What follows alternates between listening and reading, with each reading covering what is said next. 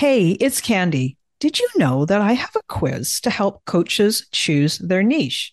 Yeah, I do. It's super popular and it has been taken more than 20,000 times. This is a fun quiz that takes you about two minutes to do, and it will probably give you way more clarity on choosing your best coaching niche. So now, whether you say niche or niche, it's going to work for you. And if you're a coach and you have been stuck in niche indecision, wondering what to do, then you should take my quiz and find out what you learn. You can take the quiz today at coachnichequiz.com. That's coachnichequiz.com. Okay, let's dive into this week's episode.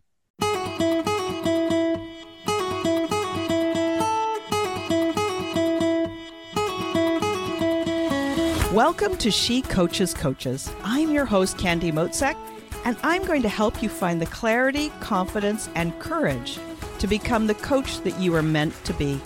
If you're a new coach, or if you've always wanted to be a life coach, then this is the place for you. We're going to talk all about mindset and strategies and how to, because step by step only works when you have the clarity, courage, and confidence to take action. Let's get started. Hey everyone, welcome to She Coaches Coaches, and I am so glad you're here. I've got a very special guest episode set up for you today. Now, I'm not going to tell you who it is, although if you've seen the audio clip or you've seen the screenshot, you'll know. But let me just read part of her bio and see if you can guess. Who is she? She says, Money isn't the only thing in the world, but together we can use money as a tool for good. She is the money mentor for the new wave on online entrepreneurs who want to make money and change the world. She helps entrepreneurs like you charge premium prices, release the fear of money, and create first class lives. And she's a lazy introvert, a Hay House author, and an unbusy mom of three. She owns a rose farm and lives by the beach in sunny Australia.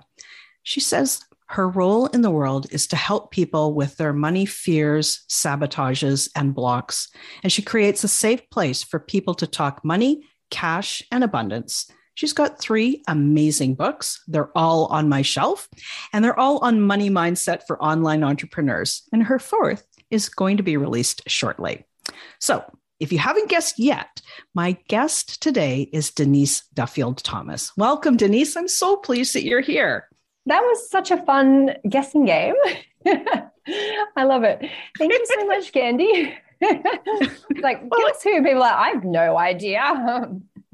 I figured the Rose Farm, the money mindset, all that stuff would be a dead giveaway. And I know that I recommend your books to all my clients as well. And so when this um, uh, interview was set up, I sent a note to one of them in particular, and she was like, oh, You're kidding. You get me. she wanted to sort of listen in on the sly and listen to the conversation. So I know they're going to really enjoy it as well. well so, one of the things that I wanted to talk about today was just money mindset blocks in general, how entrepreneurs sabotage their income and female entrepreneurs in particular.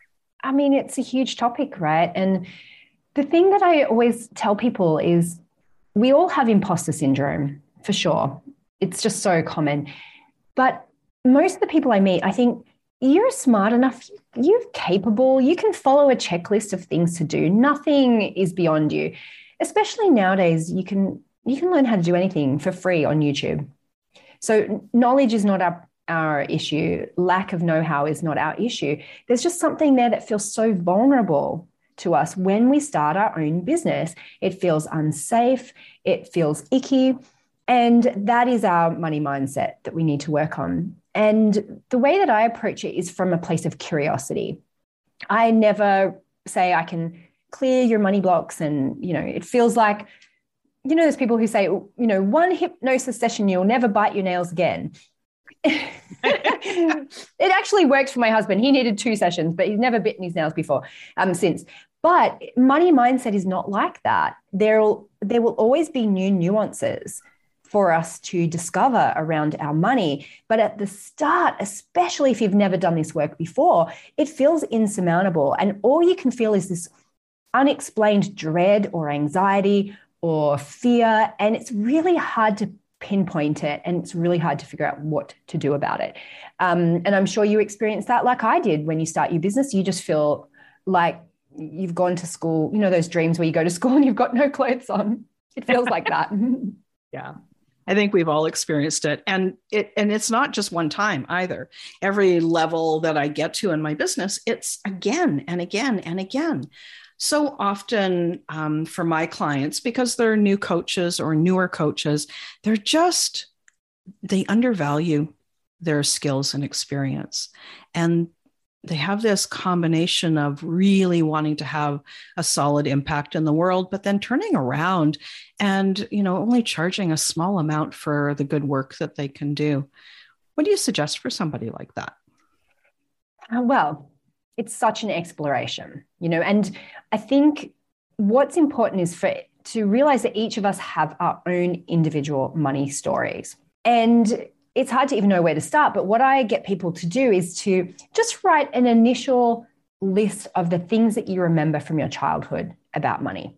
That's a really good place to start. Just what do you remember your parents talking about?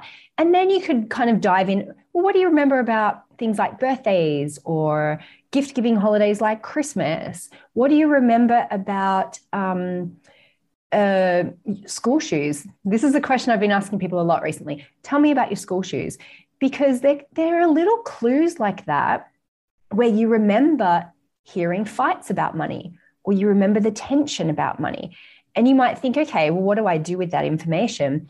You can draw a through line through most of those very specific memories to where this could be showing up for you in your business today. And so, one could be that you just grew up hearing it's not polite to talk about money. You know, never ask anyone how much they earn, never, um, you know, ask someone how much they paid for something. It could have just been a completely taboo topic. You might not have ever been told that explicitly. It might have just been in a million different ways that you're not allowed to talk about money, that it's um, icky or just inappropriate. And so then you can draw a through line to that to, I can't put a price on what I do. I can't put my prices on my website. I can't tell people about my prices. I can't pitch myself. I can't put myself forward for things.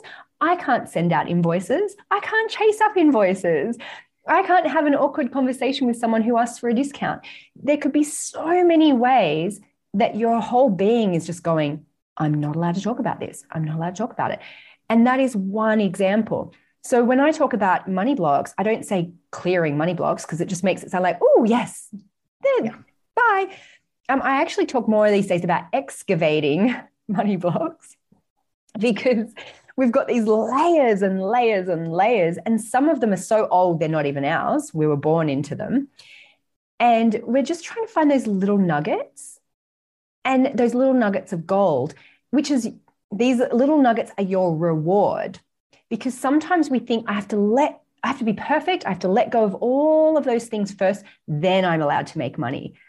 And the truth is, as you said, you're always going to find a new layer of it. Sometimes you just unpack something and you go, oh, okay, now I can charge a little bit for that.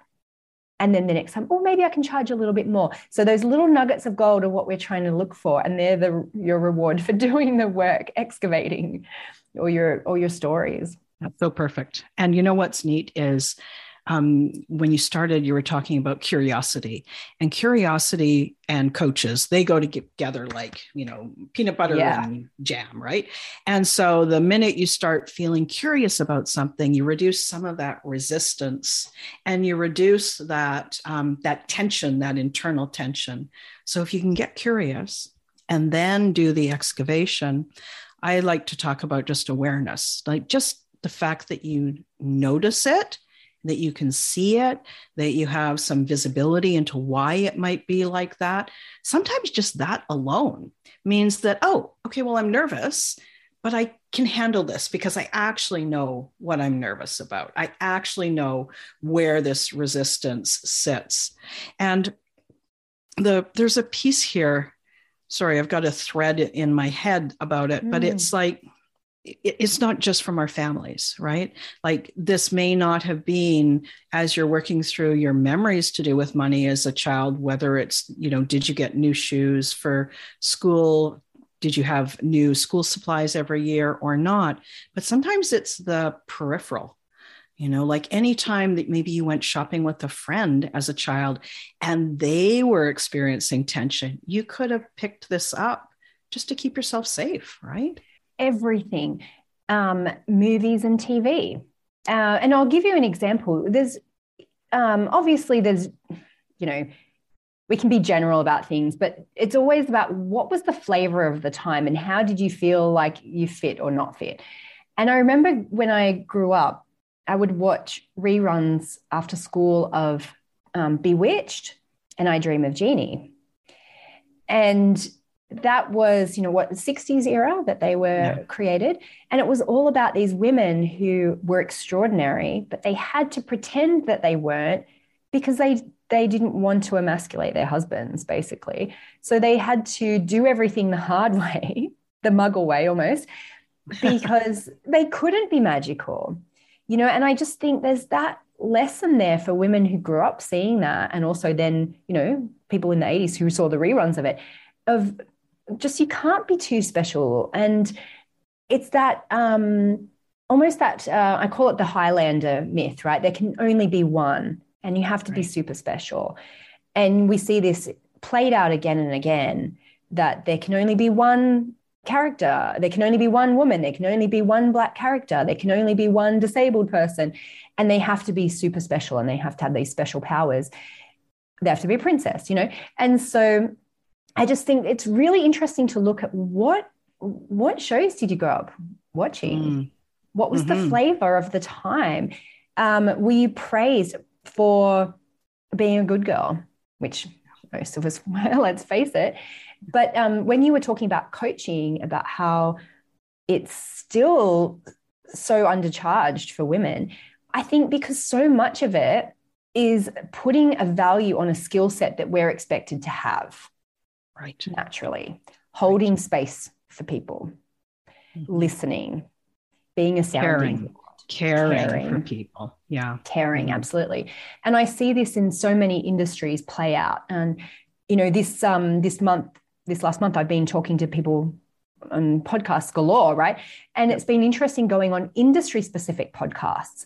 So, a lady who is a mindset coach um, for dance teachers and they feel so much guilt because they're saying i should be doing this for the love of the children and the love of dance. And you know then there's photographers and they were like but i should be doing this because i love helping people like pet photographers and newborn photographers. And then people who are in the health world who are helping people with real health problems that are you know causing them daily pain and stress.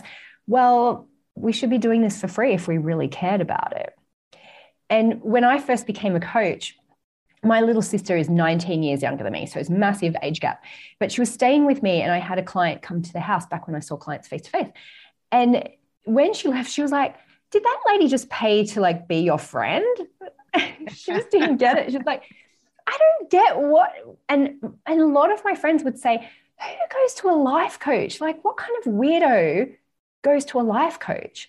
Are they people with no friends and no like?" you know just skills in in in life and it was so misunderstood. But I realized that so many of us are in professions where suddenly we have to put a value on something that if we were born 100 years ago, we'd be doing for free right. because it'd be just part of our personality. We would be doing it for our families. We would be doing it for our girlfriends. We would be doing it for our town and our communities. And suddenly we have to put a value on it. And no wonder that feels awkward. Of course it does. Yeah. And then so it's the it's the skill it's the thing that we're doing, but then it's so tangled into that being a female.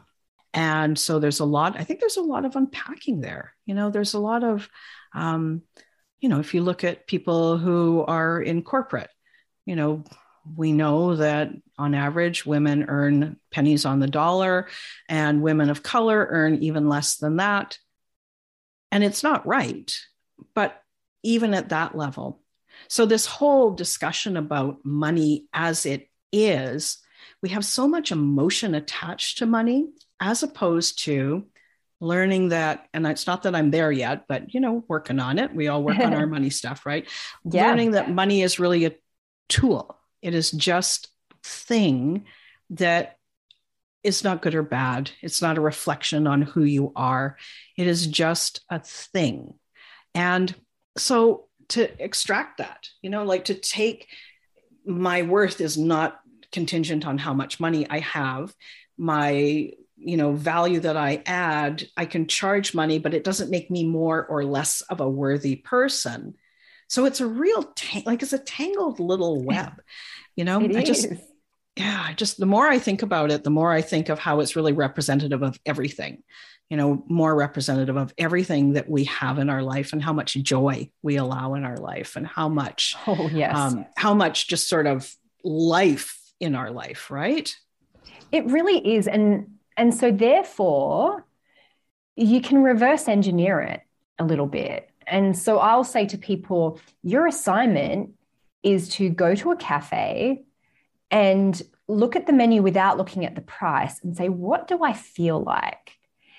And also ask for something extra. So, and it's just a little practice that could be, oh, do you mind if I have a little bit of extra milk? Because I always, with with my teapot, I always run out of the milk. And I remember having to force myself to do that. Excuse me, is it okay if I have a little bit more milk? Because I realized I just, you get what you get and you don't get upset. And who are you to ask? And so sometimes it's, you might not be there yet to double your prices. You know, people are mm-hmm. like, just double your prices, charge what you're worth. But it's like, honey, I can't even ask for a, a teaspoon that I've dropped on the ground.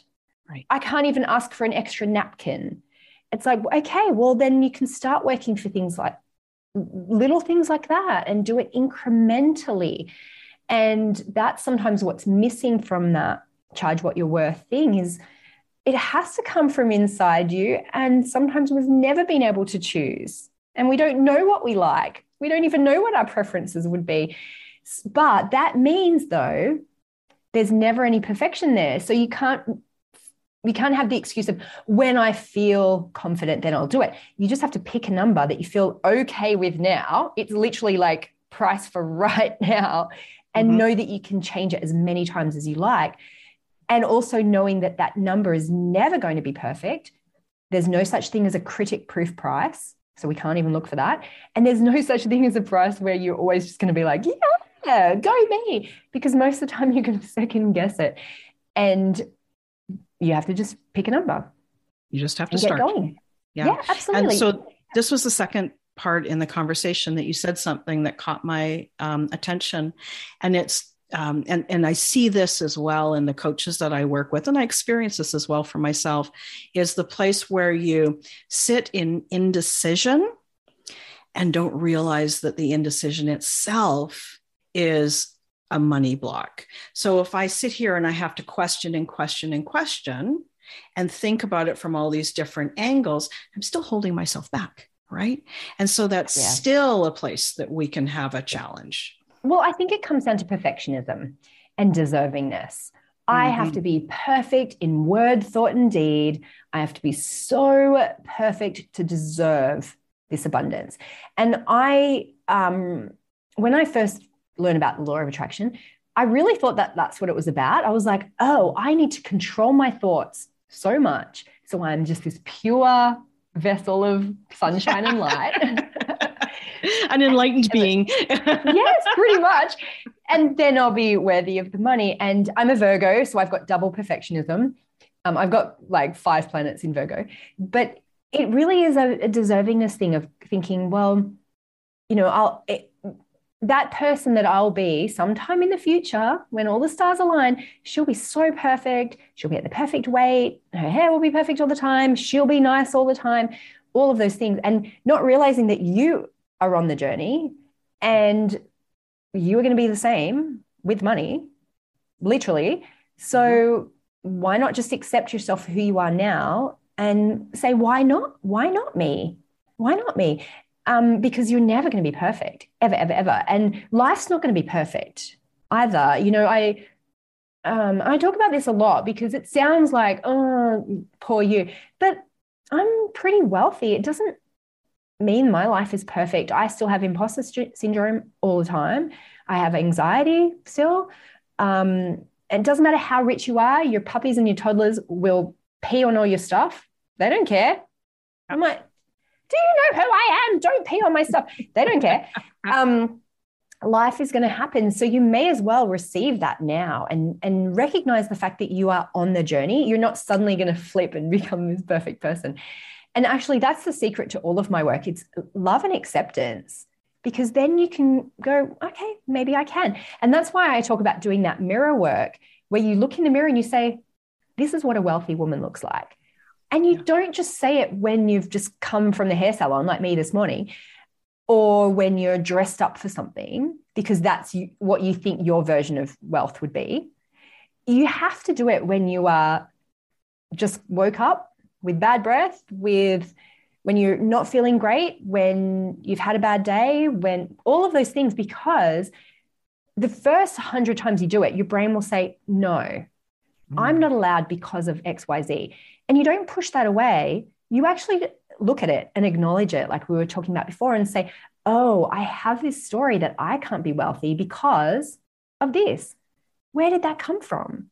Oh, okay, I've got compassion for myself. Of course, it's come from that because of this person said this, or I, I heard this growing up, or I grew up in this way.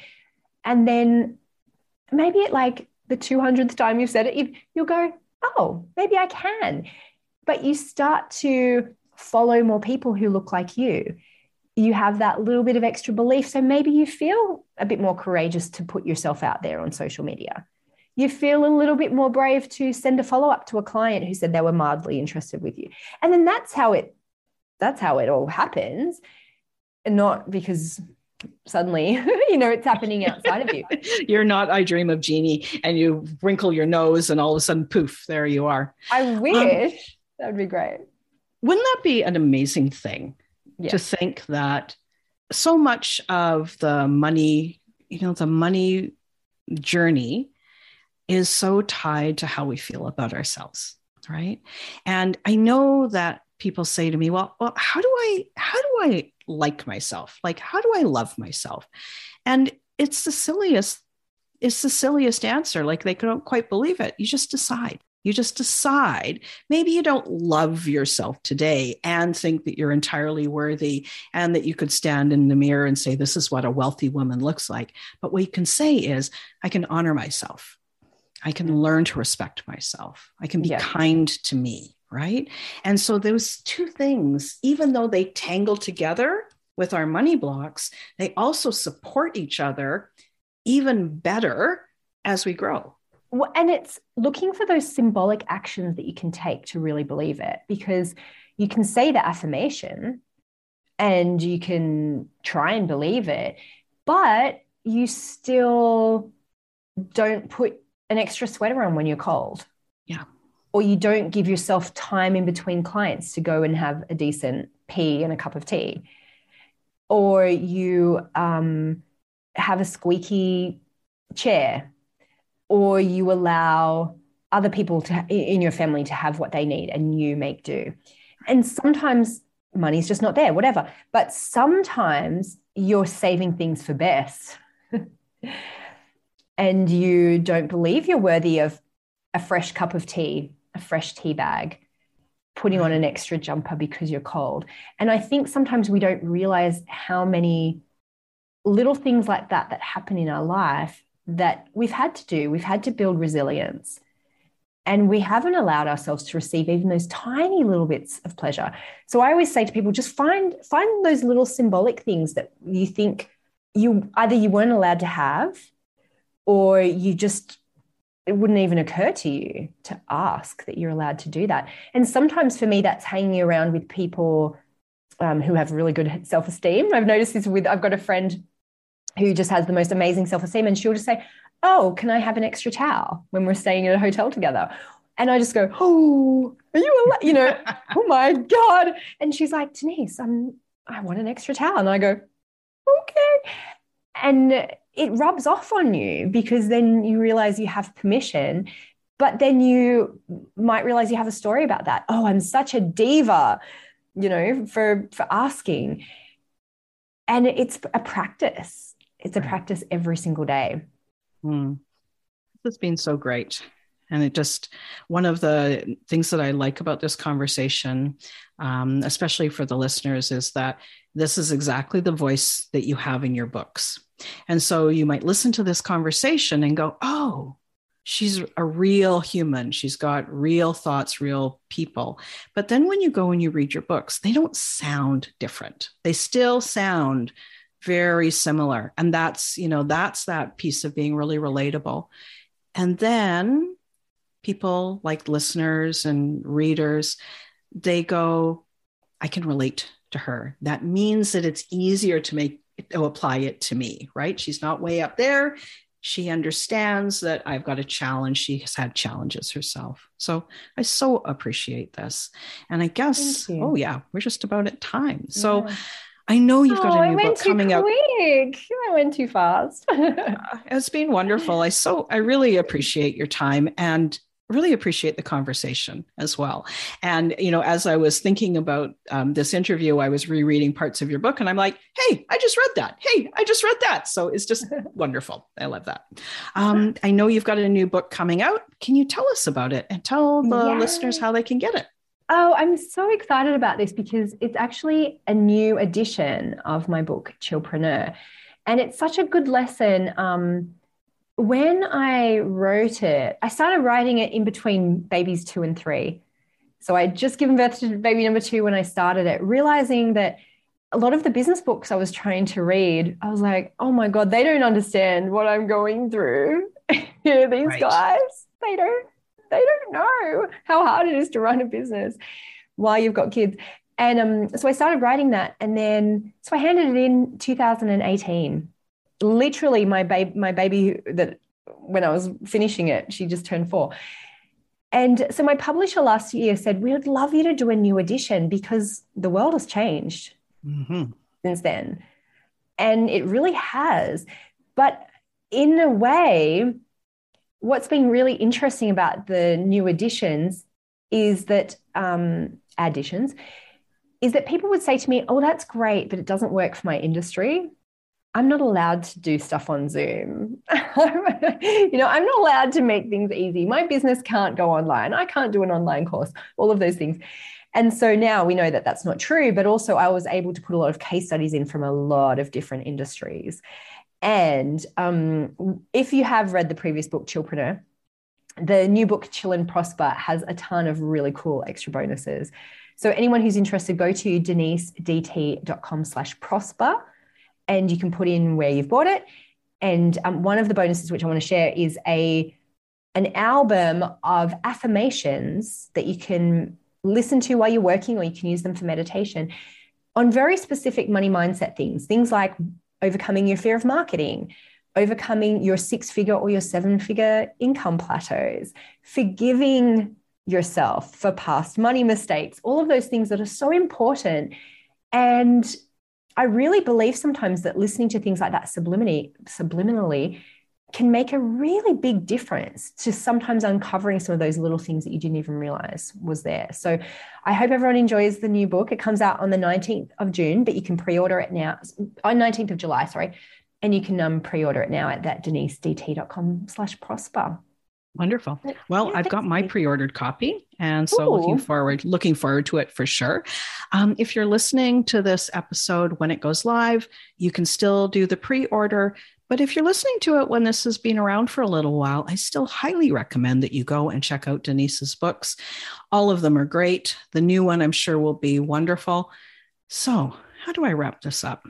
Oh, mm, yeah. I so appreciate the time that you spent yeah any last words for the listeners? Any kind of last thoughts?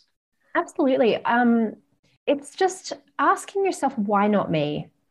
Because i have never really had anyone come and tap me on the shoulder and say hey you you know and it just doesn't happen. And so sometimes we don't feel very confident but we just have to have that quiet feeling of going maybe it's okay that i do this. And your voice is important. Your voice can help somebody.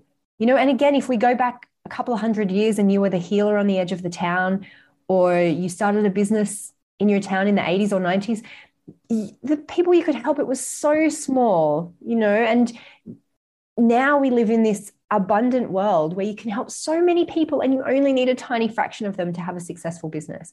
And you can write your own books and you can have your own show and you can have your own podcast. Why not you? No one, literally, no one can stop you. Um, and you can just ask that to yourself why not me? Yeah, I love that. Yeah. There's no God of the universe or God of the internet that says, not you. You don't even get to try. Like, so if it's on your heart and it's you've been thinking about it, why not you? Give yourself well, permission. You know, I have to share this because every okay. time I feel, um, you know, imposter syndrome, which I always do, I think of my grandma. So my nan, Judy Thomas, was so talented. You know, she was a seamstress and she could cook beautifully and she could paint. And I remember um, going to her house once, and my granddad had this whole room to himself with his bowling trophies and his wrestling trophies or whatever. And I noticed in her closet she had all these canvases. And she was an amazing painter, but she kept everything in a closet. She had a closet for her stuff. And so whenever I think and I'm scared, I just think of her saying, What, what are you doing? You know, and imagine saying to your grandmother, But what if a TikTok teen makes fun of me on the internet? Um, what if someone's mean to me? And that stuff is scary, but imagine what our grandmothers would have to say about that. And just, they would just want nothing but the best for us. And they would you know they would pump us up. And so sometimes we just have to connect to that grandmother energy and just say wow i'm taking this opportunity to create good in the world. And why not me again? Mm-hmm. oh i love mm-hmm. that. Thank you. So everyone it's time for you to go and check out denise's book. And we'll talk to you again next week. I'll put the link in the episode notes. Thanks again for listening today. Please hop on over to apple podcasts and leave a review also, I would love to hear from you. Did something that I say resonate? What else would you like to learn about? Click the link in the player and leave a comment on the post. This is going to give me great ideas for future episodes so I can help you best. Join me again next week for more coaching, support, and teaching to help you become the confident coach you are meant to be.